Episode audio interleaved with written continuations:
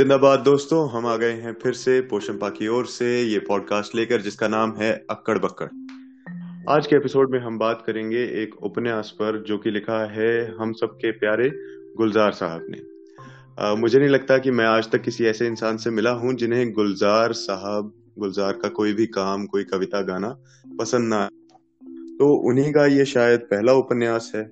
कुछ लोग इसको उपन्यासिका कह रहे हैं और कुछ लोग इसको मुकम्मल उपन्यास नहीं है ऐसा कह रहे हैं लेकिन आ, क्या कुछ है क्या कुछ नहीं है उस पर आज बहुत सारी बातें होंगी। मेरे साथ हैं हमारे पुराने साथी पुनीत कुसुम। हेलो सैज और आज है हमारे साथ पथिक जो कि हिंदी पंक्तियाँ से जुड़े हुए हैं और चलचित्र टॉक्स पर आपने इनका स्ट्रीम देखा होगा। Hi Pathik. Hello hello Sahaj hello Puneet भैया। यस uh, सबसे पहले तो uh, बहुत बहुत शुक्रिया मुझे इनवाइट करने के लिए आपके इस बहुत ही बेहतरीन से पॉडकास्ट में। I am very excited and काफ़ी इंटरेस्टिंग सी आज की जो किताब है। तो होपफुली um, कि कुछ ऐसी ही मज़ेदार बातें होगी आज। बिल्कुल बिल्कुल। हमें हमें भी बहुत उत्सुकता है आप आए आपका अपना समय निकाल कर आप आए हैं। बहुत बहुत शुक्रिया। सीधा इस नॉवल की बात करने अगर घुस जाएँ तो मैं पवन के वर्मा जिन्होंने इसका इंट्रोडक्शन किताब में भूमिका लिखी है उसी से एक आध पंक्ति उठाकर फिर पथिक आपको सौंपूँगा और आपसे उसका तारुफ लेंगे।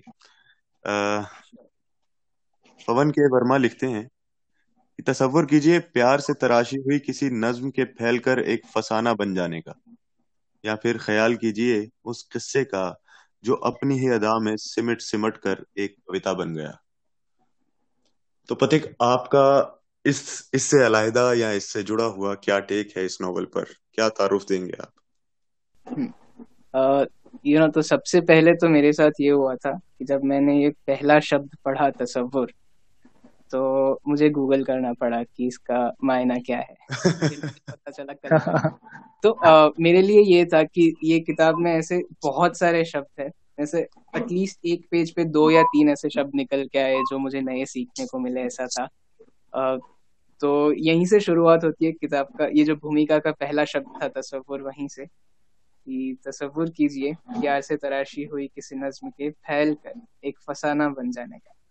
तो ये जिस तरीके से आपने शुरू में ही बताया कि इसके नॉवेल होने पर या उसके आ, आ, जो बातें हुई है आई थिंक ये कहीं ना कहीं उसे भी एड्रेस कर ही रही है कि या फिर ख्याल कीजिए उस किस्से का जो अपनी ही अदा में सिमट सिमट कर एक कविता बन गया। हाँ हाँ तो बिल्कुल जैसे एक एक नज्म और आ, एक किस्से के बीच वाला जो कुछ होता है कि ना उतना ज़्यादा लंबा ना कविता जितना कुछ छोटा सा और ऐसे ही काव्यात्मक ढंग से लिखा हुआ कुछ जो है वो उपन्यास हमारे सामने है आज। तो मेरे ख्याल से मैं तो यही समझता हूँ जैसे मानव कौल की वो जो किताब में लिखा है कि न कहानी न कविता और तुम्हारे बारे में उसी तरीके से आई थिंक इसे हम समझ सकते हैं कि कोई एक तरीके से ना देखा जाए पर एक काव्यात्मक ढंग से लिखी हुई ये किताब तो ऐसे जी जी। भैया मैं चाहूँगा हम्म। आप इसका बताएँ कि ये है किस बारे में और क्यों अगर कोई पढ़े तो इसे क्यों पढ़ना चाहिए उसे हाँ तो ये जो गुलजार का नॉवल है दो लोग तो ये जो है वो हिंदू हिंदुस्तान और पाकिस्तान का जो बंटवारा हुआ था उन्नीस में उसको आधार लेकर एक एक नॉवल लिखा गया है और ये जो दो लोग हैं ये भी एक मेटाफर की तरह यहाँ काम करता है इंडिया और पाकिस्तान को ही दो लोग मान लिया गया है। और वो किस तरह से आई थिंक इसके जो कवर पे लिखा हुआ है कि हम एक थे एक अलग हो गया अब हम दो लोग हैं। तो अगर इस इस नॉवल का जो तारुफ देना हो तो ये कुछ आई थिंक दस ग्यारह शब्द में हम इसका नॉवल का तारुफ दे सकते हैं। और पढ़ा क्यों जाना चाहिए? मुझे ये लगता है कि आ, हमारा जो इतिहास है हिंदुस्तान का जो इतिहास है उस इतिहास में ये इससे बड़ी त्रासदी तो शायद हमने हमने अपने सामने शायद ना देखी हो। और ये त्रासदी इतनी इतनी दुखद है और इसके जो कारण थे वो कारण आज भी इतने ज़िंदा हैं इतने इतने हमारे सामने हैं इतने ऑन द फेस हैं कि हम इस त्रासदी को या इसके कारणों को भूलना बिल्कुल अफोर्ड नहीं कर सकते। हम भूल नहीं भी रहे हैं लेकिन वो फिर भी हमारे कारण वो हमारे पीछे पड़े हैं। तो आई थिंक ये पढ़ा तो इसलिए जाना चाहिए जितने भी पार्टीशन पर जो भी उपन्यास हैं रचनाएँ हैं आई थिंक uh, मैं तो मैं तो इन उन सभी रचनाओं को शायद इसी तरह से देखता हूँ कि थोड़े थोड़े दिनों बाद हमें वो for the sake of it भी पढ़ लेनी चाहिए जिससे हमें उस सच्चाई का एक हमेशा हमारे जहन में वो हाँ ताज़ा रहे। बिल्कुल मैं तो इस बात से तो बहुत ही ज़्यादा इतफाक रखता भी हूँ कि हाँ ये ये बहुत इम्पोर्टेंट है कि आप, जो कारण आपके सामने आज भी उतने ही प्रखर रूप से ज़िंदा हैं, उन्हें मिटा नहीं सकते तो कम से कम उसको पढ़ के। जैसे अब वापस किताब में ही जाएँ तो जब वो किताब सिर्फ़ सैतालीस के पार्टीशन की ही बात नहीं करती है, उससे आगे इसके दो भाग और हैं, जिसमें सन चौरासी की तरफ़ भी वो बढ़ती है, और क्या उस दौरान उस दौरान जो कुछ दोहराया गया, और और भी न जाने कितने दंगे हमारे हिंदुस्तान में बार बार बार बार दोहराए जाते हैं। तो कहीं आ, लिखा गया है कि जबकि तुम्हें पहले से ही चेतावनी दे दी गई थी इन सब कारणों को मिटाने की। और हम्म। एक और बात यह है जो शुरुआत में गुलजार भी अपने इंट्रोडक्शन में लिखते हैं कि पहली आलमी जंग को तो दूसरी आलमी जंग ने भुला दिया और आलमी जंग यहाँ पर वर्ल्ड वॉर है। मगर दूसरी आलमी जंग को भूलते वक्त लगा। हज़ार हाँ फ़िल्में बनी और लाखों किताबें लिखी गई। और वगैरह वगैरह की कितनी बात हुई है उस पर और आगे यही लिखते हैं कि उससे भी लंबा वक्त लगा है हिंदुस्तान की तकसीम को भुलाने। हर साल हुए और अब भी जब हम आज़ादी की बात करते हैं तो पहले तकसीम का नाम आता है। लेकिन हो कह रहा है कि साथ में ये ये भी कह रहे हैं कि उस पर इतनी फ़िल्में नहीं बनी जितनी बननी चाहिए थी। उस पर इतनी बातें नहीं की गई जितनी करनी चाहिए उस पर इतनी किताबें नहीं है, उस पर इतना लिटरेचर नहीं है, फिर भी जितना होना चाहिए। जैसे मैंने इससे पहले तमस पढ़ा है, भैया ने तमस पढ़ा है और झूठा सच पढ़ा है। तो मेरे हिसाब से अगर जैसा कि बुरा हाल है ही हमारे यहाँ स्कूलों में और जो रियल जो हिस्ट्री पढ़ाई जानी चाहिए, वैसे बहुत जनरलाइज स्टेटमेंट दे रहा हूँ, लेकिन फिर भी बहुत सारे लोग जो खुद हिस्ट्री पढ़ते हैं, वो इस बात से अग्री करेंगे कि हमारे यहाँ फैक्ट्स फैक्चुअल हिस्ट्री बता, थोड़ा सा अभाव है ही। तो हमें इमोशनल हिस्ट्री या इस तरह से लिटरेचर की तो जितनी हिस्ट्री मिले, उस देना चाहिए। दूसरा, मुझे उस पर भी वो एलिफेंट इन द रूम जैसा लग रहा है, बात कर लेना चाहिए कि 170 पन्नों का नॉवल है, बहुत ज़्यादा लंबा नॉवल नहीं है और बड़ी बड़ी इसकी लिखाई है अक्षर। तो इसकी जो लंबाई पर जितनी बहस है इसके आसपास कि क्या ये नॉवल है, क्या ये नॉवला है, क्योंकि गुलजार इसको कह देते हैं कि नहीं, ये नॉवल ही है, फिर भी, क्योंकि इसमें नॉवल के सारे और दूसरी तरफ़, पवन के वर्मा साथ में कह देते हैं कि ये नॉवेला है भी तो उसमें क्या कमी है? कि अगर इम्पैक्ट अपना बराबर छोड़ के जा रहा है, जिसमें पात्र मुकम्मल हैं, जिसकी काव्यात्मकता बची हुई है, और जो कुछ भी है, जो भी एक नॉवल के आप एलिमेंट्स मांगते हैं, वो जब इसमें सारा कुछ है स्टोरी टेलिंग मुकम्मल है, पटकथा, लेखन मुकम्मल है तो फिर उसे नॉवल और नॉवेला के झगड़े में क्यों पढ़ना लेकिन आपका इस पर क्या टेक है? पथिक आप बताइए। जी हाँ। तो आ, मैंने कहीं पे पढ़ा था मतलब ये कितना फैक्चुअली करेक्ट है या नहीं वो नहीं पता लेकिन आ, ऐसा पढ़ा था कि गुलजार साहब ने ही इस किताब के बारे में यही जो प्रश्न है आ, उसके संदर्भ में ये कहा था कि हर एक छोटा कद का आदमी बौना नहीं होता। तो हम्म, हम्म। मेरे ख्याल से यही अपने आप में एक वो वाक्य है जो इस प्रश्न को अच्छी तरीके से कहीं एक जवाब की तरफ़ ले जाता है कि शायद वो हम मान सकते हैं कि ये छोटे कद की नॉवेल है या ऐसा कुछ लेकिन वो अपने आप में कुछ लैक कर रही है ऐसा फील नहीं होता कभी भी तो एंड uh, uh, जो आपने बात की भूमिका की तो वहाँ पर भी एग्जांपल्स दिए ही गए हैं कि एनिमल फार्म है या द आउटसाइडर है uh, या फिर old man and the sea है। तो वो भी अपने आप में कैसे एक नॉवेल है और उसी के साथ कंपेयर भी किया गया है कि इस तरीके की छोटी किताबें भी नॉवेल्स के हिसाब से कंसिडर हुई ही है और वर्ल्ड का वन ऑफ़ दी जो बेस्ट लिटरेचर है उसमें कंसिडर होती है।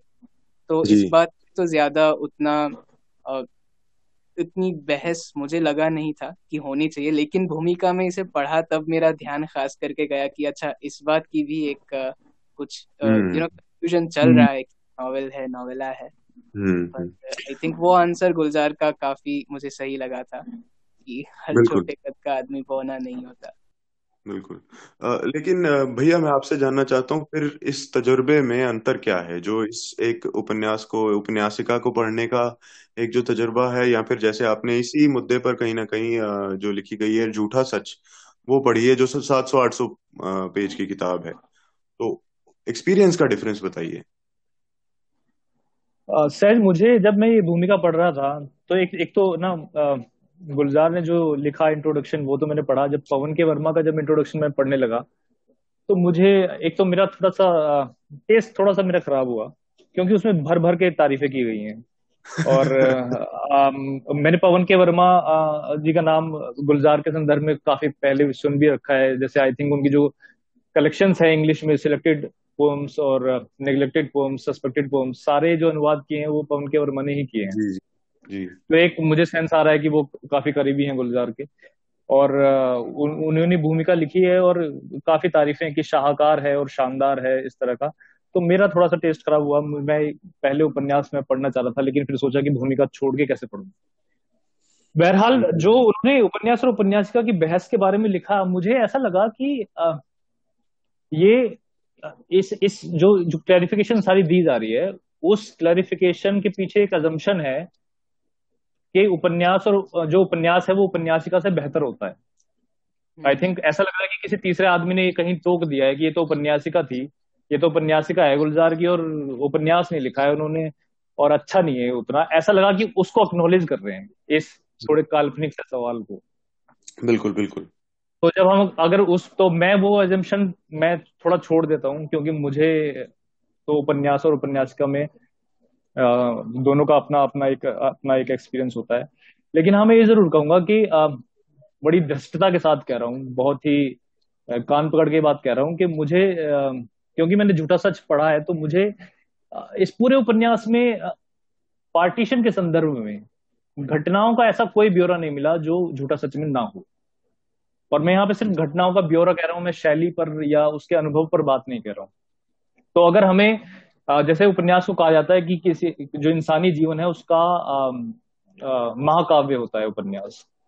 और उपन्यास जो मुझे अच्छे याद आते हैं तो मुझे वही उपन्यास अच्छे याद आते हैं जो जिनमें कि मैं उनके कैरेक्टर से जब मिला हूँ तो उनके उनके सारे शेड्स ऑलमोस्ट मैंने देख लिए हैं। तो प्रेमचंद के जो उपन्यास हमें याद आते हैं, गोदान, गबन, रंगभूमि, जो होरी है और जो आई थिंक सूरदास जो आई थिंक मैं शायद नाम सही ले रहा हूँ। रंगभूमि में जो नायक है, सूरदास, और ये झूठा सच का जो पूरी जो पात्र है, उनकी, उनका पूरा कच्चा चिट्ठा हमारे सामने जाता है।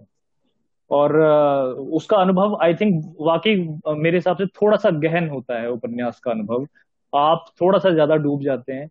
और ये मैं इसलिए कह रहा हूँ कि अब, अगर मैं छोटी किताबें, मैं, मुझे नहीं पता कि डेढ़ सौ पेजेस की पढ़ी है, उनके लेखकों ने उनको नोवेला कहा था या नहीं कहा था।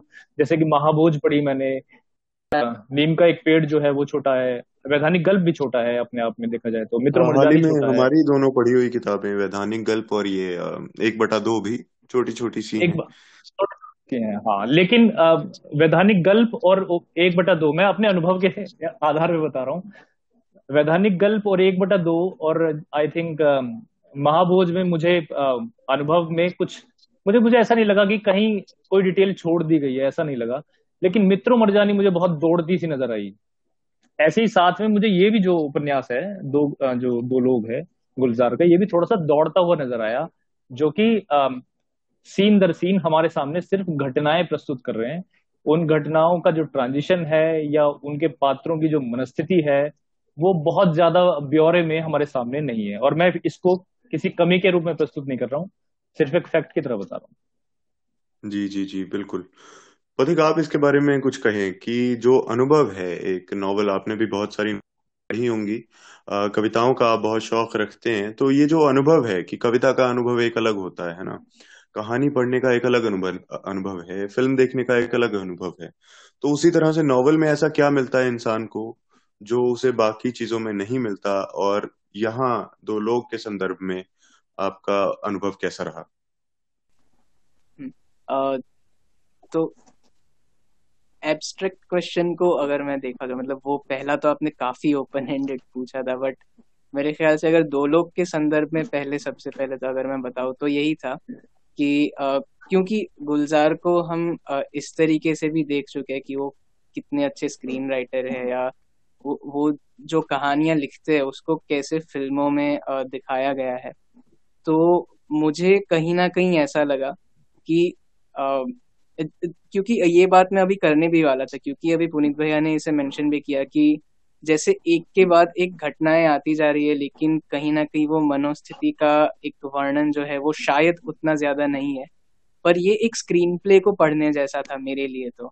मतलब आई डोंट नो नॉवेल का क्या होगा लेकिन पर्टिकुलरली बात करें दो लोग की तो ऐसा था हाँ. क्योंकि इसमें डायलॉग्स ज़्यादा है कॉन्वर्सेशन ज़्यादा है बीच बीच में भी जो बातें आती है वो बहुत अच्छे से हमें एटलीस्ट ये बता देती है कि वो सीन कैसा दिख रहा है। जहाँ ज़रूरत पड़ी है वहाँ पे उन्होंने फील देने के लिए वही पोएटिक तरीके से उसका डिस्क्रिप्शन दिया है। जैसे कहीं पे था कि शाम होते ही अंधेरा जाल की तरह बिछ जा रहा था। हाँ तो ऐसी जो एक एक लाइन में ही उन्होंने बता दिया कि वो शाम हो रही है लेकिन वहाँ पे कितना ऐसे डर का माहौल है या फिर वो कितनी ऑकवर्ड सी शाम है। तो ऐसी छोटी छोटे वाक्यों में उन्होंने वो एक्सपीरियंस करवा दिया और बाकी तो जैसे वही था कि सीन ऐसे बदल रहे हो फ़िल्म के उसी तरह मेरे दिमाग में चल रही थी। मैं कॉन्स्टेंटली से इमेजिन कर सकता था पढ़ते वक्त कि एग्जैक्टली uh, exactly ये कैसे सीन में हो रही होगी। अगर प्रॉप्स uh, अगर रखी गई है तो कैसी होगी यहाँ पे? तो वैसा डिस्क्रिप्शन था मेरे लिए और एक कांस्टेंट मेरे दिमाग में पिक्चर चल रहा था इसका। तो मेरे ख्याल से एक ऐसा अनुभव था कि जैसे गुलजार साहब की लिखी हुई एक फ़िल्म देख रहा हूँ और साथ ही साथ उसका स्क्रीन प्ले पढ़ रहा हूँ। बिल्कुल यार ये आपने बहुत अच्छी बात की आ, क्योंकि ये आ, सच में इससे पहले मुझे तमस पढ़ के ऐसा लगा था और इत्तेफाकन दोनों एक ही टॉपिक पर हैं लेकिन वो असल में उनका उनका स्टोरी टेलिंग जीनियस है कुछ ऐसा, शायद भीष्म का, फिर यहाँ गुलजार का, कि वो जब जो लिख रहे हैं, वो पहले शायद ये चाहते हैं, उनका इंटेंट ही ये है कि आप देखें जो मैं आपको दिखाना चाह रहा हूँ। शायद, और, जब मैं जब मैं इसे देखता हुआ चल रहा हूँ तो मेरा तजर्बा थोड़ा सा वहाँ होने जैसा हो जाता है। और, वहाँ जब मैं हूँ तो मैं शायद किसी की मनोस्थिति के वर्णन के बगैर उसे महसूस करता हुआ खुद को देख देख पाता हूँ। कुछ कुछ ऐसा मेरे साथ होता है, ये मेरा अनुभव था। खैर, इससे अगली बात पर भैया ने, आपने शैली की बात की, है ना? तो हम सीधा उसी पर चलते हैं कि फिर फिर शैली का आप क्या कहेंगे कि कहाँ जैसे मैं इस सवाल को थोड़ा सा खोलना चाहता हूँ कि सवाल यह है कि गुलजार का लेखन जो है ना, उस पर बड़ा आसानी से एक इल्ज़ाम ये लग सकता है कि ये तो बहुत ही फ्लावरी है कि बहुत ही ज़्यादा काव्यात्मक है, इसलिए बहुत खूबसूरत है। और इतनी खूबसूरत कोई बात है नहीं बताने वाली, देखा जाए तो। है ना? सब कुछ बहुत ही दर्दनाक है, बहुत ही भयावह सा है सब कुछ। और उस, उसे एक खूबसूरती के साथ, एक काव्यात्मकता से, के साथ बयान कर देना कहाँ तक जायज़ या नाजायज या कुछ भी ऐसा आपको अगर महसूस हुआ हो तो पुनीत भैया आप बताइए।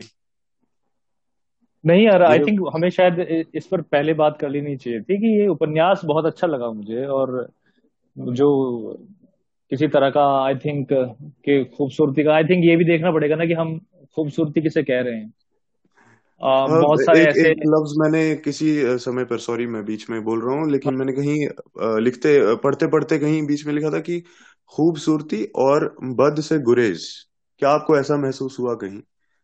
या ऐसा कभी महसूस होता है? हुए कि वो जो जो बद है उस पूरी सिचुएशन का उससे गुरेज कर जाना उस थोड़ा सा हिचकिचा जाना जैसे गाली मत लिखना या फिर जैसे कोई कोई बहुत ही कुछ ऐसा हुआ है लेकिन उसे लिखा नहीं गया। उसे मेटाफर में समझा दिया गया। जब बात कर रहे थे तो इंटीमेसी की बात कर रहे थे इस बात को लेकर कि उसे लिखने से डायरेक्टली लिखने से हिचकिचाहट जो होती है। तो, नहीं वो वो आई थिंक वो तो आई थिंक सहज बहुत जगह मिल जाएगा। आई थिंक जब हम आ, आ, बात करते हैं दलित साहित्य की और जब हम उन जो दलित साहित्य के जो विषय होते हैं और वही विषय जब सवर्ण साहित्यकार लिखते हैं तो वो बहुत बद से गुरेज करते ही हैं हम हमें हमने पता नहीं ऐसी कितनी कहानियाँ पढ़ी हैं जिनमें कि उन्होंने वो सच लिखने की कोशिश नहीं की वो कभी भी आ, किसी एक पात्र को जवाबदेह बनाने से कितना कतराते हैं हमने ऐसी बहुत सारी हम्म। कहानियाँ पढ़ी हैं ऐसे ही हम्म। जब आ, एक स्त्री और पुरुष का जो संबंध है और जो स्त्री की स्थिति है हमारे समाज में उस पर ऐसे विषयों पर जब बहुत सारे ऐसे पुरुष साहित्यकार लिखे हुए हम्म। मिल जाएँगे जो बच जाते हैं। तो आई थिंक बद से गुरेज तो करते हैं लेकिन मुझे इसमें ऐसा नहीं लगा। आ, मुझे नहीं लगता और आई थिंक गुलजार का जो पार्टीशन पर और भी काम है कुछ नज़में भी हैं मुझे याद पड़ रही हैं और आई थिंक कहानी भी शायद धुआँ करके उनकी कहानी भी है। मुझे ध्यान नहीं वो किस पर मुझे लगा शायद पार्टीशन पर ही है। तो मुझे नहीं लगता कि गुलजार ने कभी पार्टीशन पर किसी भी तरह से लिखने में या उसकी जो बदसूरती है या उसका जो भयावता है, उससे बचने की कोशिश कहीं करी हुई और जिसको हम खूबसूरती कह देते हैं, सिर्फ़ खूबसूरती वो थोड़ी होती है कि आपने सुंदर शब्द लिख दिए और आप पार्टीशन में भी रोमानियत ले आए या फिर लव स्टोरी आपने शुरू कर दी। सिर्फ़ वो थोड़ी खूबसूरती होती है खूबसूरती वो भी होती है कि आपके सामने वो मंजर साक्षात आकर खड़े हो गए। आपको वाकई उन पात्रों की जो पात्रों से आप आप एक तरह का लगाव आपको हो जाए या आप उनकी उनकी जो मनस्थिति है उनकी परिस्थितियाँ हैं वो समझना आप शुरू कर दें और उस वक्त का जो समय रहा होगा वो कितना मुश्किल रहा होगा वो आप समझना शुरू करते हैं। आई थिंक किसी नॉवल की खूबसूरती ये भी होगी। और भाषा भाषा है गुलजार की वो अलग बात है। लेकिन मुझे ऐसा नहीं लगा कि भाषा के पीछे इस आ, उपन्यास में कहीं भी विषय या उसके पात्रों की जो आ, क्या कहते हैं, त्रासदी थी, वो कहीं भी छुपी हो मुझे वैसा कभी नहीं लगा। हाँ मुझे ये ज़रूर लगा कि इसका शायद मोटिव थोड़ा सा अलग हो सकता है। ये जो मैंने दूसरे काम पढ़े हैं पार्टीशन के, उनसे थोड़ा अलग रहा। जैसे झूठा सच बिल्कुल एक प्लेन एक लीनियर चलता हुआ उपन्यास है, उसमें कहानियाँ ही हैं। मतलब सिर्फ़ कहानी चल रही है परिवारों की, उसमें घटनाओं का ब्यौरा है, उनमें पात्रों पात्रों का ब्यौरा है, पात्रों की जो ग्रोथ है, वो भी घटनाओं, क्योंकि इतनी सारी घटनाएँ हैं एक पात्र है उसमें पूरी या जो भी पात्र उसमें जितने भी थे उनकी इतनी उनकी ज़िंदगी की इतनी सारी घटनाएँ हमारे सामने प्रस्तुत कर दी। तो हमें वो ग्रोथ पता चलने लगी उन घटनाओं से ना कि वो लेखक हमें बता रहा है। दूसरा मंटो के जो स्याह हाशिए मुझे याद आते हैं वो आ, वो बहुत अलग काम है पार्टीशन पर। वो ऐसे विभत्स छोटे छोटे मोमेंट्स छोटी छोटी घटनाएँ हैं जो कि आपको अंदर से दहला देती हैं। वो एक आई थिंक उनके जो स्याह हाशिए हैं वो कुछ चालीस या पचास शब्दों का एक रहा होगा। ऐसे इतने कम शब्दों में और आपको अंदर से बहला देते हैं। तो और ये जो था ये मुझे लगता है कि थोड़ा सा संवेदना के स्तर पर ज़्यादा आपको छूता है ज़्यादा स्पर्श करता है जो गुलजार का दुल बिल्कुल बिल्कुल। और पथिका आप कुछ कहना चाहेंगे इस बारे में? हाँ एक चीज़ थी क्योंकि हम शैली पे बात कर रहे हैं इस किताब की लेखन की तो मेरे साथ पढ़ते हुए ये हुआ था। अगेन जैसे मैंने पहले बताया था कि एक स्क्रीन प्ले के साथ कैसा होता है तो जब हम फ़िल्म देखते हैं और अक्सर हमने ये देखा है कि पहला सीन जब आता है तो हमें पता चल जाता है कि अब कट टू जो सीन होगा, वहाँ से कहानी शुरू होती है, पर ये जो सीन हमें दिखाया गया, वो बाद में कहीं पे लौट के आएगा जहाँ पे कहानी खुल रही होगी। राइट राइट राइट किताब में भी ऐसा दो तीन जगह पर था लेकिन मेरे साथ हुआ ये कि मैं उस वक्त उसे देख नहीं पाया कि ये शायद पीछे की तरफ़ खुलेगा। तो हम्म। से पहले भी ये हुआ जो जो फ़र्स्ट चैप्टर या जो पहले तीन चार पेजेस है उसमें पीछे भी ऐसा हुआ। तो मुझे सबसे ज़्यादा अच्छा ये लगा कि वो सीन प्रिडिक्टेबल नहीं था या फिर ऐसा नहीं लगा कि ये कहीं से बीच में ही घुस गया कि जो स्टोरी चल रही थी उसमें कुछ ऐसा आ गया कि अब मुझे इंतज़ार करना पड़ेगा कि ये क्लिफ हैंगर है, अब मैं आगे का पढ़ूँगा तो ये सीन खुलेगा। पहले ऐसा लगता था कि ये इसी का कंटिन्यूएशन है और फिर कुछ और पन्ने पढ़ने के बाद वापस उसका जब रेफरेंस आता था, तब लगता था कि हाँ ये भी काफ़ी सही बैठा। जैसे कि शुरू का ही अगर एग्ज़ाम्पल दू तो एक, वो जो पहली लाइन थी कि पहाड़ को काट के दो करना आसान है भाई लोगों को काट के एक से दो करना बहुत मुश्किल काम है। ऐसा शुरू में ही लिख दिया गया है दूसरे या तीसरे पन्ने पर। और फिर ये लाइन लौट कर भी आती है जब पूरी एक कॉन्वर्सेशन चल रही है कि ये भाई बंटवारा है क्या क्या सब चल रहा है। तो उस वक्त मैंने ये प्रिडिक्ट नहीं किया था कि ये वो सीन है जो कहीं आगे जाके वापस खुलेगा। तो ऐसा दो तीन बार हुआ तो मुझे काफ़ी इंटरेस्टिंग सा लगा ये कि वो प्रिडिक्टेबल नहीं बन रही थी। तो वो एक राइटिंग में मुझे अच्छी चीज़ लगी इसकी। बिल्कुल। अब क्योंकि आपने किरदारों की बात और फिर इसमें आ, अगर मैं ये पूछूँ कि फिर फिर वो किरदार कौन से थे या वो कौन ऐसे आ, पात्र थे जो जो आपको आ, उस उस त्रासदी के करीब ले गए या जो उस वक्त जो भी घटना हो रही है उसके सबसे करीब ले गए। जैसा कि इंट्रोडक्शन में लिखा भी गया है कि हाँ हर पात्र बहुत थोड़ी थोड़ी देर के लिए हो सकता है सब पात्र लेकिन सब अपनी पूरी, पूरे फैलाव के साथ आते हैं। जो भी जहाँ से वो आ रहे हैं, कहाँ वो जा रहे हैं, क्या उनका मोटिव है इंटेंट है, वो सब वो साथ लेकर आ रहे हैं, वो पात्र। और ये बात बिल्कुल है इस राइटिंग में कि जिसको जिसको कोई भी नकार नहीं सकता कि बहुत कम में बहुत ज़्यादा वो गागर में सागर भरने जैसा कुछ ऐसा ज़रूर इम्पैक्ट है और वो जाने क्या जादू है, लेकिन थोड़े से शब्दों में आप एक किरदार को काफ़ी समझ जाते हैं। तो उस पर पथिक आप कहिए कि कौन से ऐसे किरदार थे जो आपको इस उपन्यास में लेकर गए और क्या उनके एक आध किस्से होंगे जो आप शेयर करना चाहेंगे? जी हाँ बिल्कुल। तो आ, मेरे साथ क्या होता है कि क्योंकि आ, मैं फ़िलहाल साइकोलॉजी पढ़ रहा हूँ या उसी सेक्टर में काम भी कर रहा हूँ अभी क्लिनिक में तो बहुत से ऐसे केसेस देखने को मिलते हैं। बहुत से क्या लगभग सारे ही केसेस जिसकी कहीं ना कहीं एक बैक स्टोरी निकल के आती हो और फिर उसके बाद कुछ साइकोटिक सिम्टम्स डेवलप होते हैं और उस तरफ़ फिर आगे बढ़ते हैं वो। तो यहाँ पे मुझे जो वो कनेक्शन दिखा वो था आ, मोनी के किरदार में वो जो सोनी मोनी करके जो बहनों को आ, दिखाया गया था। हम्म, हम्म, हम्म। तो वो सबसे पहले तो जैसे इंट्रोड्यूस हुई मुझे अगेन वो लगा नहीं था कि इनकी भी एक सेपरेट कहानी आगे चल के आएगी। क्योंकि वो किसी एक और अलग सीन में आई थी एक अलग सिचुएशन में आई थी जहाँ के किरदार अलग थे।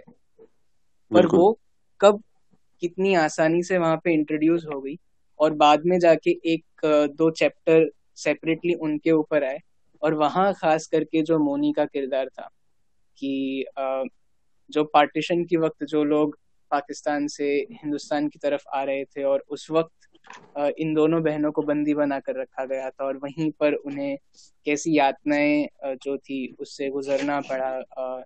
और शायद जैसे अभी आप बात भी कर रहे थे कि कुछ सीन्स को एग्जैक्टली exactly उस तरीके से लिखा नहीं गया है, लेकिन ऑब्वियसली वहाँ पे ये तो ज़ाहिर सी बात वहाँ पे बताई गई थी कि वो रेप विक्टिम्स थी वहाँ पर।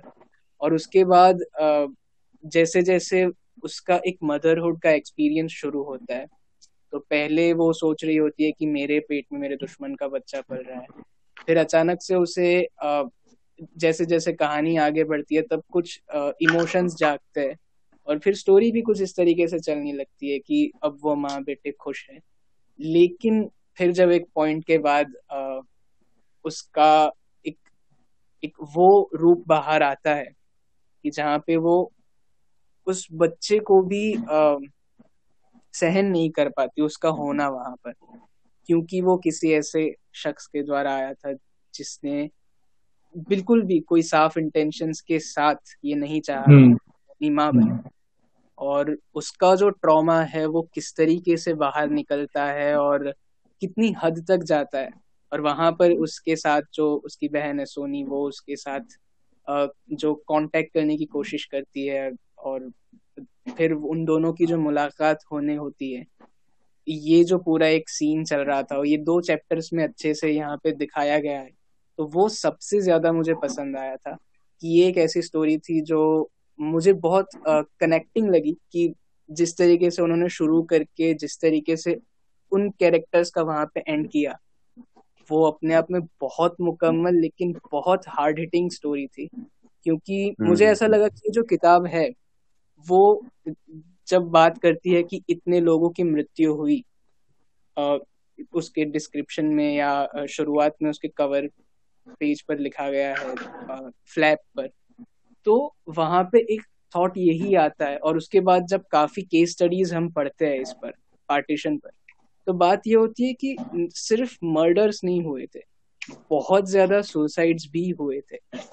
आ, उसे सिर्फ़ मौत में गिन लेना उतनी आसान बात नहीं है क्योंकि उसके फैक्टर्स भी कितने अलग रहे थे।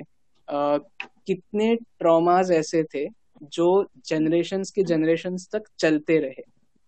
तो वो जो पूरा एक रिप्रेजेंटेशन था एक ट्रॉमा के पास ऑन होने का एक जनरेशन से दूसरी जनरेशन में या फिर उसका साइकोलॉजिकल इम्पैक्ट क्या हो सकता है या फिर एक कैरेक्टर कितनी हद तक एक साइकोसिस का एक्सपीरियंस कर सकता है इस पूरी इवेंट का?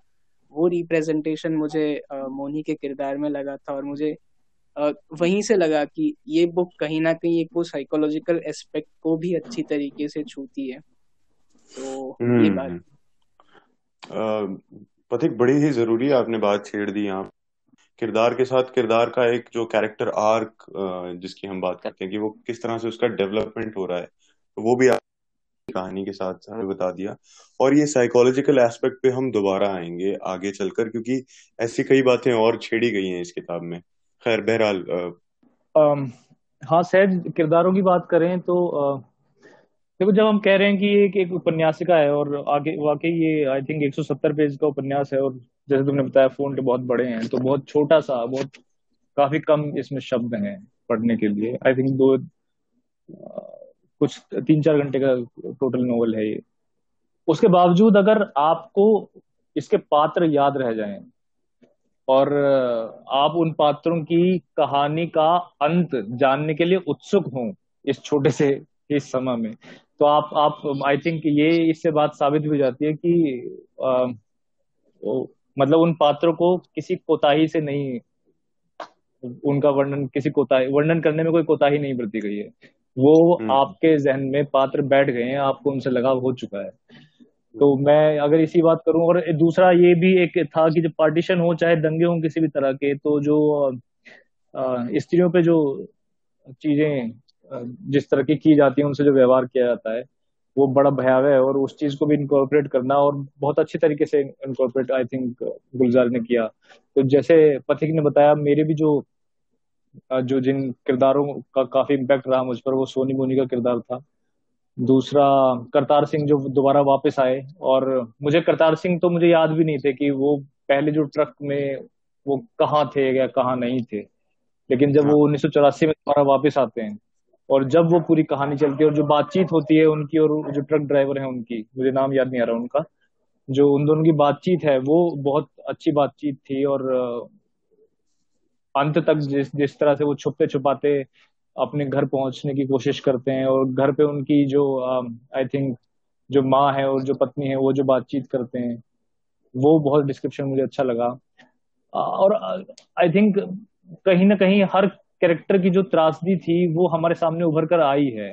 वो जिसका ज़्यादा रोल भी नहीं था आई थिंक तिवारी की जो बेटे की जो पत्नी थी, कांता, और वो अपने बेटे को जो साथ लेकर भाग रही हैं।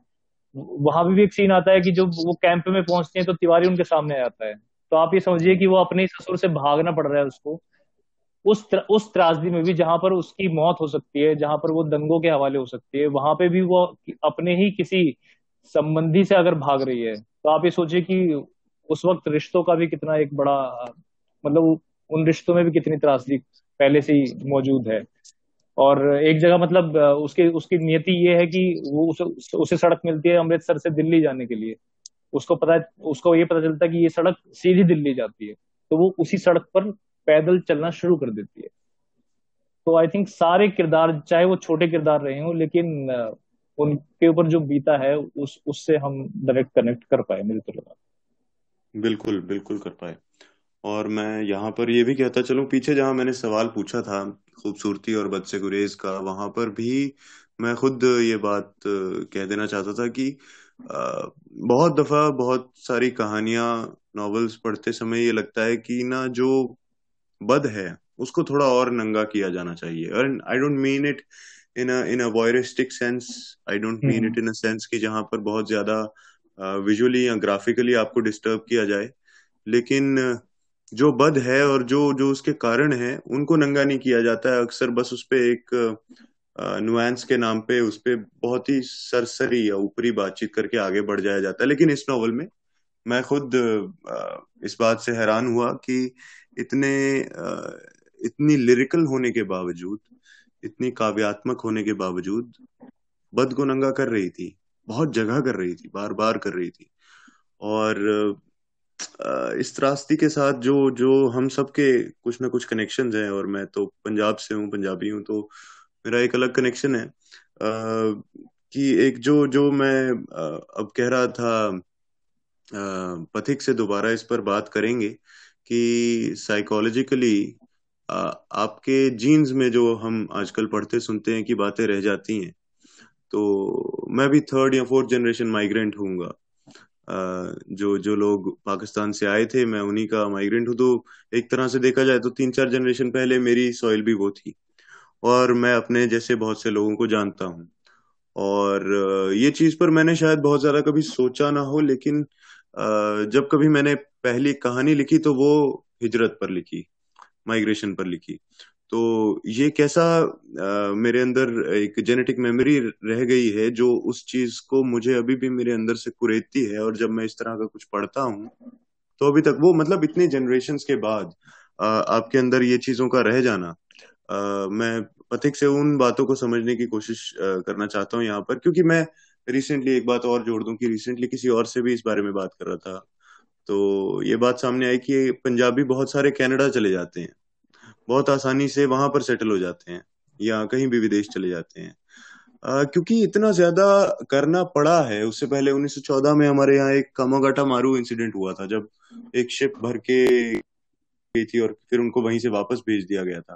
तो उसमें 246 कुछ ऐसे तीन सौ के करीब सरदार थे पंजाबी लोग थे। और उनको वापस भेज दिया गया था। फिर सैतालीस में हमें माइग्रेट करना पड़ा। फिर चौरासी में बहुत सारे लोगों को दिल्ली से डिस्प्लेस होना पड़ा। बहुत सारों को पंजाब से डिस्प्लेस होना पड़ा, अपने बाल कटाने पड़े। और अब हम देखते हैं कि वो कल्चर ही बन चुका है हमारा। हमें बहुत ज़्यादा एक मिट्टी से जुड़ाव और यहाँ कहीं एक पन्ना नाम की जो एक तवाइफ दिखाई है उसके, उसका एक किरदार का एक डायलॉग है कि मेरी जड़ें उधड़ी उधड़ी उधड़ी लटक रही हैं मेरे साथ। तो ये, इससे मैं बहुत रिलेट किया। जबकि मैं ये नहीं कह सकता पूरे दावे के साथ कि मुझे पूरा समझ आया होगा। लेकिन फिर क्या है इसके वो एस्पेक्ट्स जो जनरेशन तक आपके साथ चिपके कैसे रह जाते हैं, पथिक? जी हाँ तो बुक में एक जगह पे ना एक छोटा सा डायलॉग था। जैसे कि एक किरदार दूसरे को पूछ रहा है। जब पार्टीशन का डिस्कशन हो रहा है वहाँ पर पाकिस्तान में तब कि तुम्हारे मुल्क तो तुम चले ही जाओगे ना ऐसा करके कुछ डायलॉग है। और फिर वहाँ नेक्स्ट लाइन आती है जैसे थर्ड पर्सन में फिर राइटर हमसे बात हम्म, करता है। हम्म। और वहाँ पे लिखा था कि उसने हिंदुस्तान नहीं कहा। राइट राइट तो ये बहुत हार्ड हिटिंग सेंटेंस था मेरे लिए। और वो दिखा रहा था कि लार्जर पर्सपेक्टिव में कितना कुछ भी हो, लेकिन वो एक एक इंसान की इंडिविजुअल की अगर बात करे तो वहाँ पे फिर पाकिस्तान, हिंदुस्तान था ही नहीं। उनका तो जिस जिस मुल्क में उन्हें जाना होगा, या जाना पड़ रहा है, वो जो मजबूरी थी, वही थी। वहाँ पे आई डोंट फील कि एक नेशन को एड्रेस करना भी चाहिए उन्हें। या फिर वो उस हिसाब से उसे देख रहे थे कि हम एक नेशन के का हिस्सा बन रहे यू नो उनके लिए तो यही था कि तुम्हारा मुल्क और ये उनका मुल्क। और वो पहली बार ये वो कैब इंट्रोड्यूस हो रही थी उस वक्त। और फिर जो है ट्रॉमा की जो बात हुई, वो इसी वजह से डेवलप होती है कि वो जिस मुल्क में थे, वहाँ पे एक झटके में उन्हें कह दिया गया कि अब तुम तुम्हारे मुल्क चले जाओ। तो वो कितना गहरा घाव दे सकता है ये चीज़। और फिर जब वो लौटते हैं सॉरी फिर जब वो इस तरफ़ आते हैं तो कितनी ऐसी चीज़ें होती है जिसे एडजस्टमेंटल डिसऑर्डर के साथ हम, हमें देखना, सीखना चाहिए, पर हमने कभी उस पर बात नहीं की। जैसे कि एक व्यक्ति यहाँ आता है तो उसको अपनी भाषाएँ या अपने जो तौर तरीके थे, उसको इतनी हद तक बदलना होगा कि वहाँ उसके सर्वाइवल का सवाल आ जाता है। उसे सिर्फ़ इसलिए नहीं बदलना कि वहाँ का एनवायरमेंट अलग है। वहाँ अगर उसे अच्छे से सरवाइव करना है तो उसे कुछ भी करके अपनी आदतें अपने तौर तरीके बदल कर या उससे डर कर संभल कर जीना सीखना पड़ेगा। वही हम्म। डर वो पास ऑन करते हैं उनकी इमीडिएट जनरेशन को कि देखो हम इस तरीके से आए हुए हैं। वहाँ पे कितने सारे शब्द यूज़ किए कि पहले रेफ्यूजी थे अब शरणार्थी है। यू नो तो वो प्रोग्रेशन उन्होंने जैसे एक एक वर्ड्स में बताया है। वही बात है कि आ, कैसे आगे चलता है ये ट्रॉमा और बात ये है जैसे आपने कहा कि आप थर्ड या फोर्थ जनरेशन से बिलोंग करते हैं। बट द थिंग इज़ कि वहाँ पे जब एक बिहेवियर डेवलप होना शुरू हुआ था कि हमें सबसे पहले तो सरवाइव करना है कैसे? अपने आप को सप्रेस करके क्योंकि दूसरे सप्रेस ना कर जाए हमें। तो खुद की ही आ, एक लिमिट में बाँध कर चलना उस तरीके से जीना सीखना और अपने नस्ल को भी ये बताना कि देखो यहाँ पे संभल कर रहना है। तो वो एक जो फियर जो था वो एक कैरी ऑन हो गया था। आ, शायद नेक्स्ट एक दो जनरेशन तक तो और इवेंचुअली एडजस्टमेंट तो हो ही जाती है, लेकिन वही जो आपने बात कही कि जेनेटिकली भी जो एक लर्निंग होती है हमारी। जैसे बात करें कि इवन हर एक एनिमल इंस्टिंक्ट में ये होता है कि उनके जीन्स जहाँ जहाँ जितने डेवलप होते हैं नेक्स्ट जनरेशन उसी के साथ आती है, वही डेवलपमेंट के साथ। तो कहीं ना कहीं वो जेनेटिक लर्निंग भी साथ चलती रही, और उस वक्त का ट्रॉमा शायद उतना स्ट्रांग रहा होगा। कि वो अभी तक आने वाली जो जनरेशन है उसमें कहीं ना कहीं दबा हुआ है।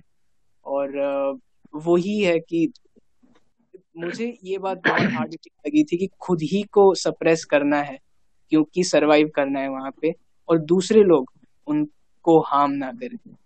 तो अगर सोचा जाए तो ये बहुत एक डार्क या बहुत डिप्रेसिंग थॉट है। लेकिन ये सोचना ज़रूरी है कि जिसने ये एक्सपीरियंस किया होगा उसने क्या क्या मतलब आ, कौन से दौर से वो गुजरे होंगे या उनपे क्या गुजरी होगी? वो सोचना बहुत ज़रूरी है यहाँ पर। बिल्कुल यार और इसमें ये भी जुड़ जाता है ना कि हम जहाँ पले बढ़ रहे पले बढ़े हैं हमारे आसपास ये कहानियाँ रही हैं। हम इन्हीं कहानियों में पले बढ़े हैं। आ, मैं शायद किसी बुज़ुर्ग को देखता हूँ पंजाब में तो मेरा पहला सवाल ना ये आता है कि कितने साल के हो आप? फिर मैं कैलकुलेट करता हूँ। और मेरे अंदर एक अजीब सी एक्साइटमेंट है, जो जागती है अगर वो कुछ बहत्तर चौहत्तर से बड़े होते हैं, ताकि मैं उनसे कहानी जान सकूँ कि आप उस समय पर कहाँ थे, जब सैतालीस का तकसीम हो रही थी, बंटवारा हो रहा था। तो और कई ऐसी कहानियाँ हमने सुनी हैं, बचपन से जानी है कैसे कैसे और सबकी सबकी बहुत ही मुख्तलिफ़ कहानियाँ हैं, क्योंकि कोई कितने लाखों करोड़ों लोग माइग्रेट किए थे तो सबके पास अपनी न जाने कितनी कहानियाँ हैं। और वो भी शायद कुछ एक कुछ एक असर हमारे भैया आप कुछ कहना चाह रहे हैं इस पर? शायद जैसे तुमने बताया कि तुम पंजाब से हो और आ, मतलब वही कि कुछ स्थान विशेष हैं जहाँ पर ये कहानियाँ बहुत ज़्यादा लोगों के जहनों में है और पीढ़ियाँ दर पीढ़ियाँ एक, एक पीढ़ी से दूसरी पीढ़ी तक पहुँची हैं। और जैसा पथिक ने बताया कि उन कहानियों के साथ फिर आ, उसके जो डर हैं या जो जो आ, आ, क्या कहते हैं उसको सप्रेशन जो है।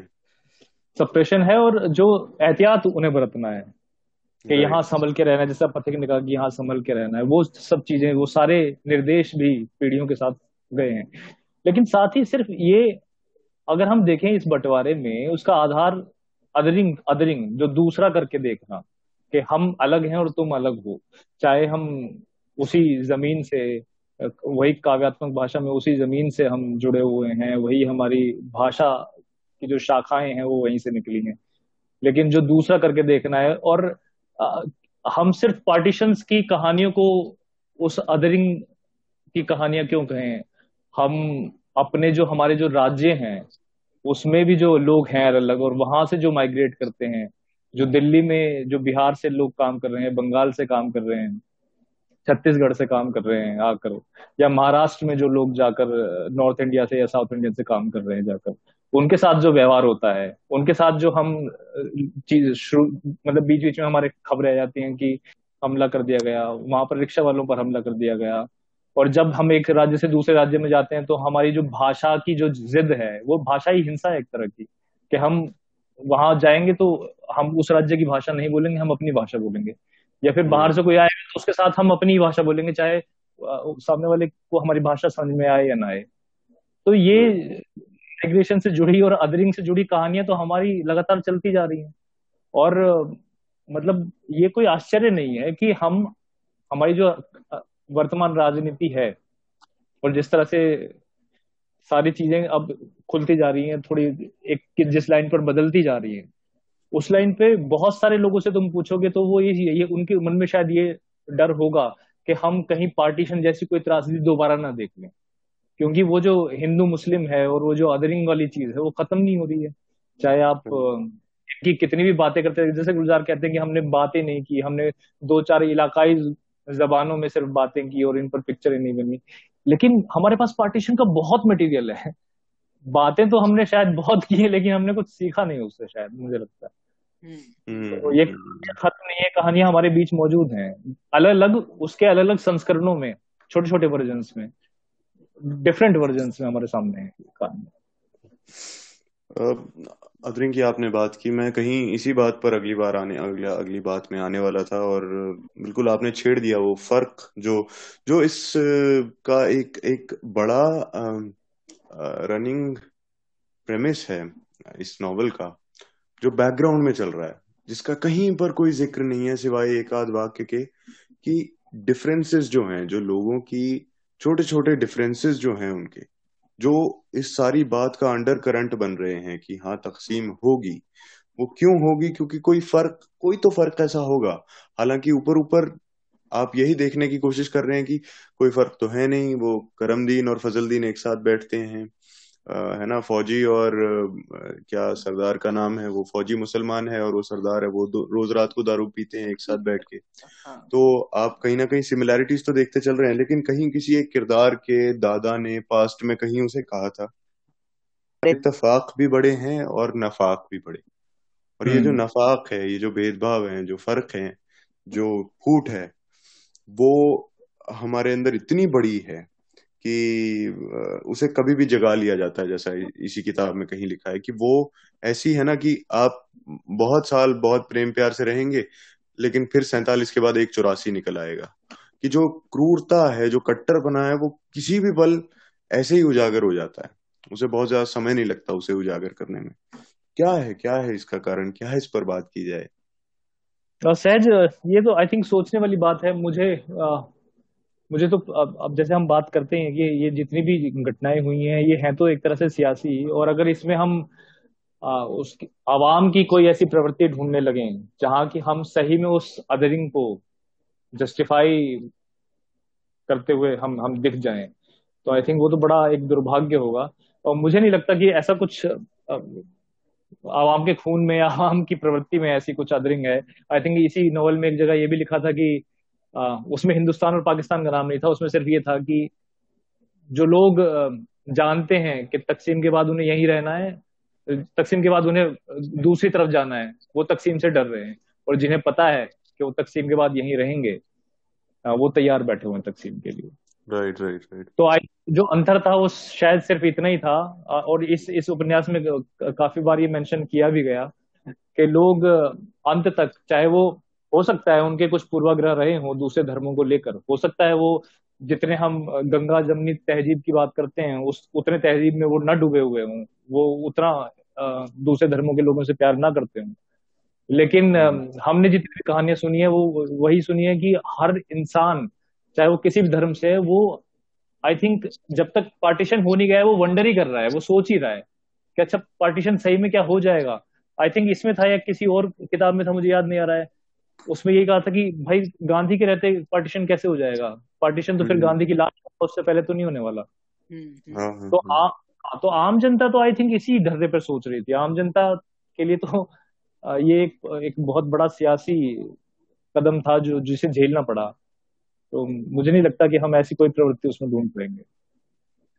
राइट पथिक जी हाँ इस किताब में भी अगर हम अंत के भाग में जाए तो वहाँ पर एक कॉन्वर्सेशन चल रही है दो किरदारों के बीच और वहाँ पर ये बात जो है हम अभी जिसका डिस्कशन कर रहे हैं वो कहीं ना कहीं एक एक हद तक वो बात होती है और वहाँ पे एक डायलॉग कुछ इस तरीके से है कि इस मुल्क में पता नहीं चलता कब हांडी गुड़गुड़ाने लगे यहाँ की हम्म। सियासत चौपाल के हुक्के की तरह है जिसके मुँह में नली आए वही जमींदार बन बैठता है।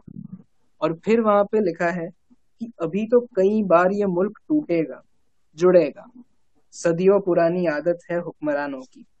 कोई दूसरा आके जोड़ दे तो जोड़ दे खुद नहीं जोड़ेंगे। खुद जोड़ के रहना है तो जमहूरियत क्या है? सीखना पड़ेगा। तो ये मेरे हम्म। ख्याल से कहीं ना कहीं वो एक जवाब था जिसके आसपास हम अभी बात कर रहे हैं मुझे ऐसा लगा। और वो एक और बात यही थी कि आ, कितना इनोसेंस बताया गया था लोगों में तो कि ये सही में पार्टीशन हो भी जाएगा क्या? या ये हो रहा है तो क्या हो रहा है? या फिर कुछ ऐसे वाक्य है जैसे धरती को कैसे कोई बांट सकता है? या फिर वहाँ पे शुरू में जिस तरीके से वो जो जो एक टीचर है मास्टर फजलू वो जैसे बताते हैं कि पार्टीशन कैसे होगा वो कितना क्रूर होने वाला है। और सुनने वालों को एक आइडिया भी नहीं था कि ये सही में इस इतना आ, इतना एक खराब या भयानक रूप लेने वाला है। तो वो कैसी बात थी कि प्रजा को तो ऐसा भनक भी नहीं थी कि इस तरीके की चीज़ें होने वाली है। लेकिन फिर वो जिस तरीके से टर्न आउट होता है और अगेन उसमें कितने दूसरे भी ऐसे कैरेक्टर्स है जो गैस लाइटिंग करने में आई थिंक कंट्रीब्यूट कर रहे थे। वो भी एक दबा हुआ प्लॉट कह सकते हैं कि हमने विक्टम्स या फिर जिन लोगों पर त्रासदी गुजरी है, उनकी कहानियाँ तो पढ़ी, लेकिन उन दो कैरेक्टर्स के बीच में एक लाइन दो लाइन उनकी भी आ जाती है, जो ये पूरी चीज़ें कहीं ना कहीं भीड़ में से रहकर कर रहे थे। एक दो ऐसे अननोन कैरेक्टर्स आ जाएँगे या फिर कुछ ऐसी घटना घट जाएगी जहाँ से लगेगा कि हाँ वैसे तो सब कुछ ही ठीक था पर ये एक जगह पे कुछ ऐसा हो गया जिसकी वजह से इसके जो रिपोकशन होंगे वो कुछ ज़्यादा ही हो जाएँगे। जैसे शुरुआत में एक छोटा सा कैरेक्टर था आई थिंक मैं उसका नाम भूल रहा हूँ बट जो बातें करते रहते और uh, उस वक्त उसका एक ही डायलॉग सबसे ज़्यादा है कि तो तो ऐसा हम्म, करके वो हम्म, पाली करके हाँ, किरदार हाँ पाली। हम्म। और उसकी जिस तरीके से उस कैरेक्टर का जहाँ पे एंड होता है तो वो ऐसे ही है कि वहाँ पे सोचने वाली बात आ जाती है कि ये तो एक जगह पर नॉर्मल बातें कर सकते थे सब सभी मिलके बातें कर रहे थे और फिर कैसे कोई एक हद तक खिंच गया कि आ, उसका जिस तरीके से पाली का आई थिंक मर्डर होता है। या फिर उसे जिस तरीके से खत्म कर दिया जाता है। तो वो टर्न अराउंड जो है लोगों में, वो एक सोचने वाले थे कि इनोसेंस के साथ साथ कहाँ पे वो बात आ गई कि ये पूरा रुख बदल गया। Right right. और इसमें फिर तारीफ़ किए किए बिना नहीं रहा जा सकता। गुलजार की उस नज़र की, जो इतनी पैनी नज़र है, जो इस नज़र से इतना कुछ देखते चल रहे हैं लेकिन उसी बात से मैं ये सोच रहा हूँ कि ये तो आज हम यहाँ बैठकर बड़े इतनी बड़ी संख्या की एक त्रासदी को या इतने बड़े मास स्केल की त्रासदी को जब हम देख रहे हैं तो हमें हमें शायद वो महसूस ही नहीं हो रहा है। जो कोई एक व्यक्ति अकेला नंगे पैर फटे हाल वहाँ से चलता हुआ जा रहा था अपने परिवार से अलग थलग छूटा हुआ या कोई भी किसी की कोई भी कहानी हो आप सब मुझे लगता है मुस्कुराए होंगे या कुछ कुछ एक गुदगुदी महसूस हुई होगी इस बात को पढ़ के जो नाइनटीन नाइनटी नाइन की वॉर है उस समय किरदार उस समय तक ज़िंदा रह गया है पहुँच गया है। और वो क्या सोच रहा है कि स्कूल के लड़के लगते हैं दोनों। अंधेरे में डराते हैं एक दूसरे को। एक ने ईंट फेंक की दूसरे ने पत्थर नाखून बढ़ाने में लगे रहते हैं कि नोच लेंगे। बहुत अलग नज़र हाँ लास्ट में यही नहीं रात रात में वो दोनों सोने नहीं देते हो आई थिंक फौजी जो फौजी यही कहता है कि ये हाँ, दोनों रात में सोने नहीं देते। हम्म। हाँ। तो आप सोचिए कि बाहर जो है बमबारी हो रही है और एक इंसान कह रहा है कि ये जो बमबारी हो रही है ये सिर्फ़ मेरी नींद में खलल डाल रही है और और कुछ मेरी ज़िंदगी पे शायद इसका कोई असर नहीं है। तो ये हाँ, मैं वही आ रहा था कि कितनी बड़ी नज़र है और कितनी इंडिविजुअलिस्टिक है। मतलब एक इंसान क्या महसूस कर रहा है वो सोचने की कोशिश करो कभी कि आप जब अगर आप पर ये आ गई आप दंगे में फंस गए आप कहीं से गुजर रहे हैं वो क्या है? आई थिंक सहज और पता है आई थिंक uh, जो हम शुरू में बात कर रहे थे कि जो पार्टीशन पर जितना भी काम है जितनी रचनाएँ हैं uh, हम हम क्यों पढ़ रहे हैं इनको? और मुझे लगता है इन इन सारी रचनाओं का मोटिव वही है जो तुमने बताया जो तुम जहाँ तुम पहुँचे हो वहीं पर शायद एक लेखक का मोटिव होता है कि वो हर पाठक को वहाँ पर पहुँचाए। कि ये जो हम्म। असल में हम गिनती कितनी भी कर लें हम कहें डेढ़ करोड़ लोग मर गए दो करोड़ लोग मर गए इतने करोड़ लोग माइग्रेट कर गए। लेकिन जब मतलब ये अपने आप में एक इंडिविजुअल लेवल पर एक व्यक्तिक तौर पर इतनी बड़ी त्रासदी है। देश ने तो झेल लिया देश तो निकल गया। देश की बात करें तो सैतालीस के बाद इतने साल हो गए और हमने दुनिया में नाम कर लिया अलग अलग तरह की तरक्कियाँ कर ली। हम अपने स्थान देखते हैं कि हमारा पहले स्थान पे है, देश इसमें दूसरे स्थान पे, तीसरे स्थान पर है। लेकिन उस पूरी त्रासदी में जो इंडिविजुअल्स पर जो चीज़ें गुजरी हैं, वो क्या किसी इंसान पर कभी गुजरनी चाहिए और क्या इस दुनिया में कोई भी ऐसा इंसान होगा जो उस तरह की त्रासदियाँ त्रासदियाँ झेलने लायक है या वो झेलना डिजर्व करता है कभी उसे झेलना चाहिए? आई थिंक इस आई थिंक ये आई थिंक केंद्र जो है इन उपन्यासों का इन रचनाओं का यही है कि वो जो उससे अनछुआ है? क्या कोई भी इंसान ऐसा है जो ऐसी किसी त्रासदी से अनछुआ है? मतलब वो कल्पना से बाहर है। एक इंसान अपना पूरा घर परिवार छोड़कर मौत से खेलता हुआ नंगे पैर और उसमें एक जगह है कि आ, अपने ही परिवार के लोग जब बीमार पड़ जा रहे हैं जो गिर जा रहा है चलते हुए माइग्रेट करते हुए रास्ते में जब एक ही अपने ही परिवार का इंसान भी गिर जा रहा है तो परिवार के लोग उसे भी उठा नहीं रहे हैं। वो सोच रहे हैं गिर गया तो गिर गया हमें आगे चलते रहना है। आप ये ये ये चैलेंज और ये दुख हम हमारी कल्पना से बाहर है।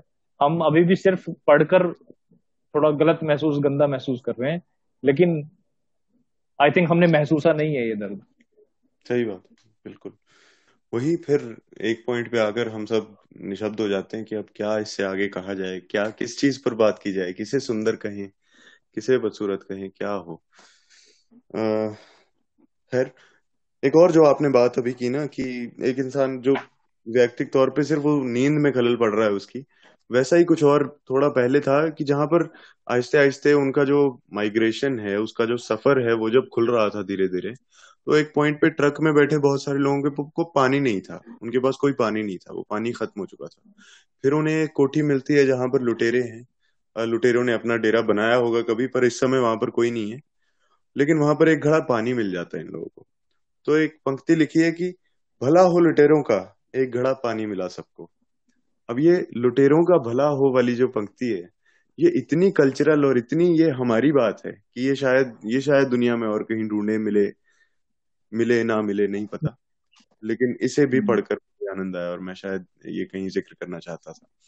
बिल्कुल बिल्कुल। ये ये सही में आ, मैं मैं भी वही एड्रेस करना चाहता था कि इसकी जो वन लाइनर्स है ना वो इतने डीप है कि उस पे अलग से एसेज लिखे जा सकते हैं कि ये कौन से इमोशन को छू कर आता है या कौन सी कल्चरल जो एक ऐसी बात है जो रिप्रेजेंट करते हैं। तो बिल्कुल और जो आपने बताया तो वही कि मैंने ऐसी छोटी छोटी बातों को किताब पढ़ते वक्त अंडरलाइन किया था। अगर अभी हम देखें तो वो कोई क्वोट नहीं है। जैसे हम्म, आपने हम्म। कहा था कि भला हो इन लुटेरों का तो ये कोई भी क्वोट नहीं है। लेकिन जिस सिचुएशन में वो निकला है या जो डिस्क्रिप्शन उस इवेंट का था वहाँ पे कितना वो मायने रखता था वो अपने आप में एक अलग बात थी। तो वो तो बिल्कुल बहुत सटीक था।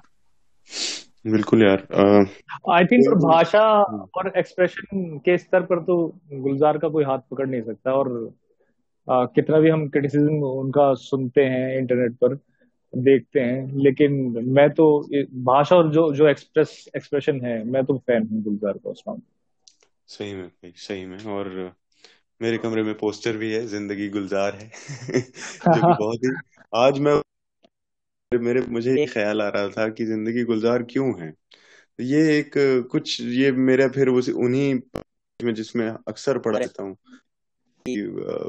जो जो मेरी प्रिविलेज है ये उसी से तो ये बात निकल रही है कि है।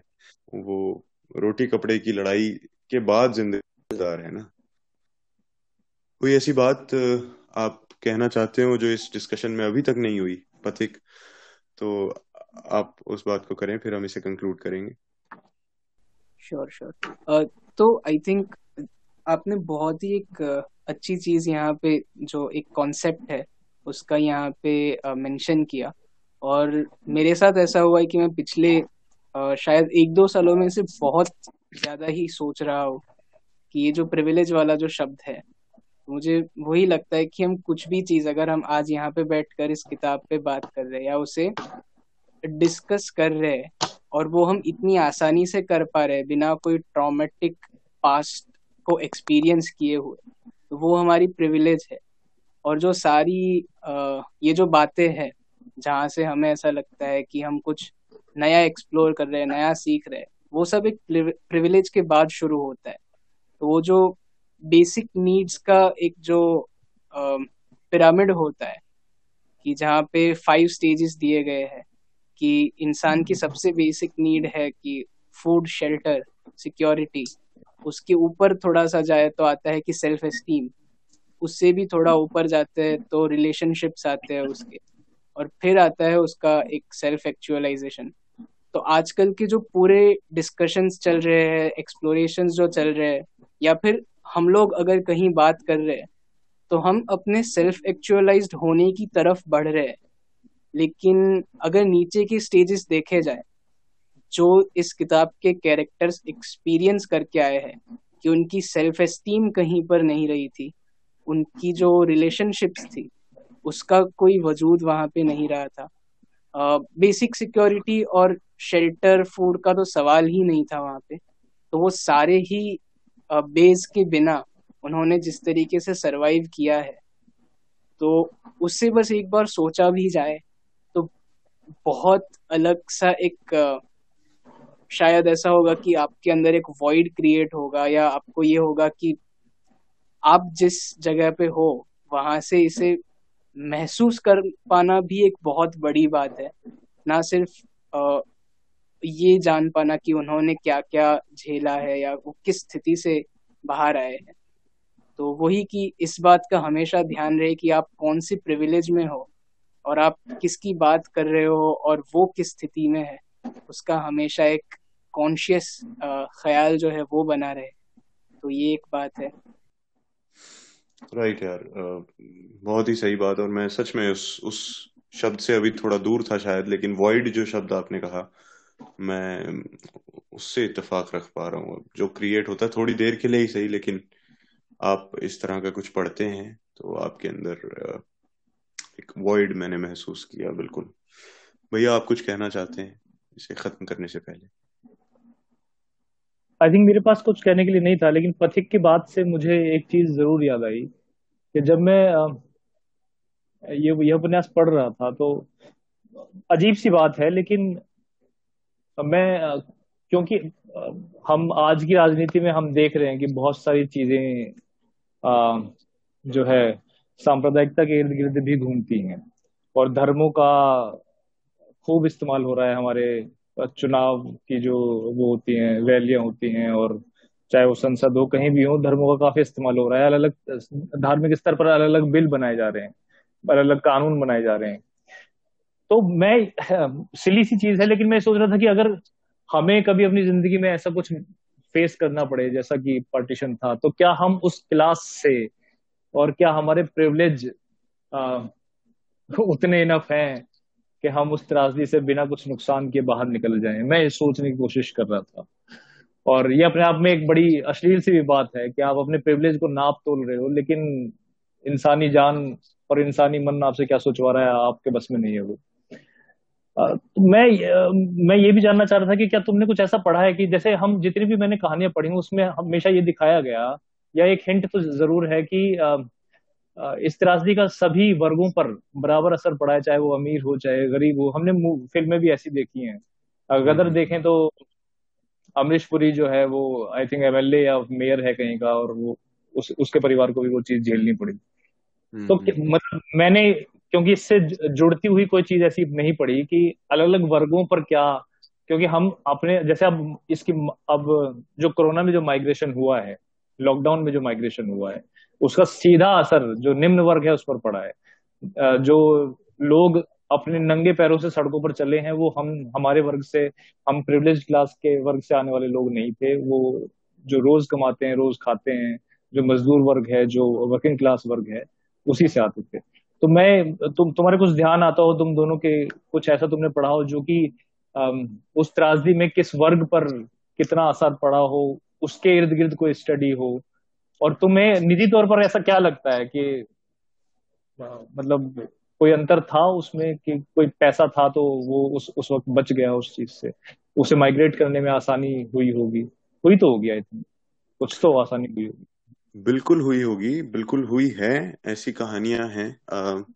जैसे कि एक किताब है Remnants of Separation Aanchal Malhotra की लिखी किताब है, दिल्ली की बेस्ड है। तो उन्होंने अलग अलग लोग मुलाकात करके जो अभी तक जैसे मैंने कहा ना कि बुज़ुर्ग लोग जो अभी तक ज़िंदा हैं उस जो उसे आँखों देखी बयान कर सके तो ऐसी हम्म। कई कहानियाँ मैंने उसमें देखी हैं कि जो फ़्लाइट से आए थे उस समय पे अपने कुत्तों वुत्तों को भी लेकर आए थे साथ में और ये तो बड़ी कॉमन सी बात है कि अगर आप पंजाब में इधर उधर कुछ कहानियाँ सुनेंगे तो ज़्यादातर किसी कॉमेडी में भी ये बात की थी कि हम सब जो मिडिल क्लास रिफ्यूजीज हैं दिल्ली के या पंजाब के वो सब वहाँ पे बहुत जमीनें छोड़ के आए हैं। कि ना यहाँ पर हम्म। कहानी आपको यही सुनाई जाती है कि हमारी तो उस तरफ़ जी बहुत जमीनें थी यहाँ आकर हमें कुछ नहीं मिला। तो ये अब ये वो उसी मिडिल क्लास और उसी प्रिविलेज की बात है जिसमें मैं विचरता हूँ जिसमें मैं उठता हम्म। बैठता हूँ। तो निजी तौर पे आपने पूछा कि स्टडी तो मैं नहीं कह सकता लेकिन हाँ वो एक किताब एक रेफरेंस है। उसके अलावा निजी तौर पर तो मैं यही कह सकता हूँ कि हाँ हमारे यहाँ तो ना बहुत जल्दी वो कबूल करना भी नहीं है कि हम गरीब हैं। हाँ। हमारे यहाँ नहीं या हम वो भी यहाँ हम अमीर है। हाँ वही जो हमने मिडिल क्लास में बात की थी कि हम मिडिल क्लास हैं। हाँ लेकिन हमारी वहाँ ज़मीन है। हम मिडिल क्लास आई थिंक जैसे हमारे पास इनफ नहीं है लेकिन हमारे पास हाँ तो जैसा पथिक ने कहा कि हमें प्रिविलेज याद रखना है। आई थिंक उससे ये भी तो है कि अगर सही में वाकई अगर आपका पैसा पैसा हर हर त्रासदी में मदद तो करता ही है एक लेवल पर। बिल्कुल तो सेम कोरोना का जो आपने एग्जांपल दिया कि हिट तो अब यहाँ पर भी हिट तो पहले हम यही कह रहे थे ना कि ये तो अमीरों को होती है बीमारी। इनफैक्ट आप कुछ मजदूर वर्ग से आप किसी से मिलते थे तो वो भी यही आपसे कहते थे कि ये तो अमीरों को होती है। हमारी हमारी बीमारी नहीं है ये। और आज तक भी कई लोगों के दिमाग में हुआ ये। लेकिन हम्म, हम्म। फिर भी हम देख पा रहे हैं कि असर कैसे कैसे ट्रिकल डाउन इफ़ेक्ट होता है और कितना ज़्यादा होता है। वाकई। और इसी चीज़ को इस, इस इसी चीज़ को उस चीज़ से जोड़ें जो तुमने मुझसे पूछा था कि क्या कुछ ऐसा अदरिंग वाला मामला है या फिर और देखो उसी उसी सवाल के जवाब में एक बात ये भी आती है कि हम आजकल सोचते हैं ये वंडर करते हैं। जैसे पथिक ने बताया वो कि लिखा है कि वो हांडी कभी कभी कभी भी वो गुड़गुड़ाने लगती है। लेकिन उस हम्म। हांडी में गुड़गुड़ाने के लिए जो जो अंदर सामान है वो कौन प्रोवाइड करा रहा है? मतलब हम्म, ये कहते हैं कि सारे जो फैसले हैं वो सियासी फैसले हैं और राजनेता जो फ़ायदा उठाते हैं। लेकिन राजनेता जिस चीज़ का फ़ायदा उठा रहे हैं वो कैसे एग्जिस्ट कर रहा है हमारे समाज में वो भी आ, कोई आ, मतलब नेग्लेक्ट करने लायक बात नहीं है। तो मतलब मैं ये कहना चाह रहा हूँ कि वही बात है कि सांप्रदायिकता और उस उसके वो जिन चीज़ों की, जिन त्रासदियों का कारण बनती है, वो कारण फिर कहीं ना कहीं अपर क्लास मिडिल क्लास जो कि जिसके पास सर्वाइवल का सवाल नहीं है, जो कि धर्म में घुसा हुआ है या फिर अपने अपने अहम में घुसा हुआ है, अपनी पहचान में ज़्यादा घुसा हुआ है, वो इन त्रासदियों का कारण बनता है और उन कारणों को झेलना किसे पड़ता है? जो कि निम्न वर्ग से आ रहा है। तो जो पथिक ने कहा कि यहाँ पर भी आपको अपने प्रिविलेज पहचानने की बहुत ज़रूरत है कि कहीं वो लॉन्ग रन में इतनी बड़ी त्रासदी बनकर हमारे सामने उभर के ना जाए।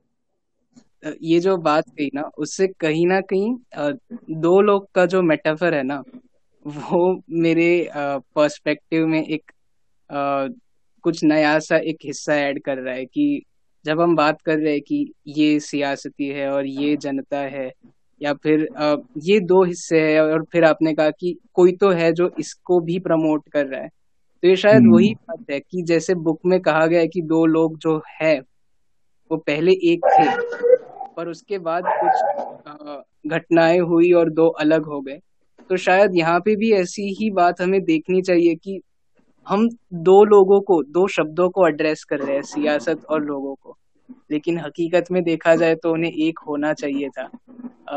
जो हम हमारी बात में सोच भी नहीं सकते या इतनी इजीली ला भी नहीं सकते। तो वही जो दो लोग की बात थी वो यहाँ पे हमें दो लोग दिख रहे हैं कि एक एक जो सियासत है और एक जो है वो जिस पर सियासत का हक चलता है। तो वो भी ऐसे दो लोग हैं जो बिछड़ चुके हैं, लेकिन जिन्हें एक रहना चाहिए था। हम्म। बहुत ही ज़रूरी बात पर हम यहाँ पर इसे खत्म कर रहे हैं। प्रतीक बहुत बहुत शुक्रिया अकड़ बकड़ पॉडकास्ट का हिस्सा बनने के लिए। बहुत सारी बातें आपसे ऐसी सीखने को मिली जो शायद हम दोनों के पर्सपेक्टिव से अलायदा थी, इसलिए ज़रूरी थी। आप सब लोगों का बहुत शुक्रिया इस पॉडकास्ट को यहाँ तक पूरा सुनने का। अगर आप बहुत अच्छी कहानियाँ, कविताएँ और समीक्षाएँ ट्रांसलेशंस पढ़ना चाहते हैं तो आ जाइए पोशमपा डॉट ओ आर जी पर। यह पॉडकास्ट आपको कैसा लगा, हमें लिख कर ज़रूर बताएँ Poshampa O R G at gmail dot com पर, या जहाँ भी आप इस पॉडकास्ट को सुन रहे हैं, वहाँ कमेंट फॉलो शेयर ज़रूर करें। शुक्रिया।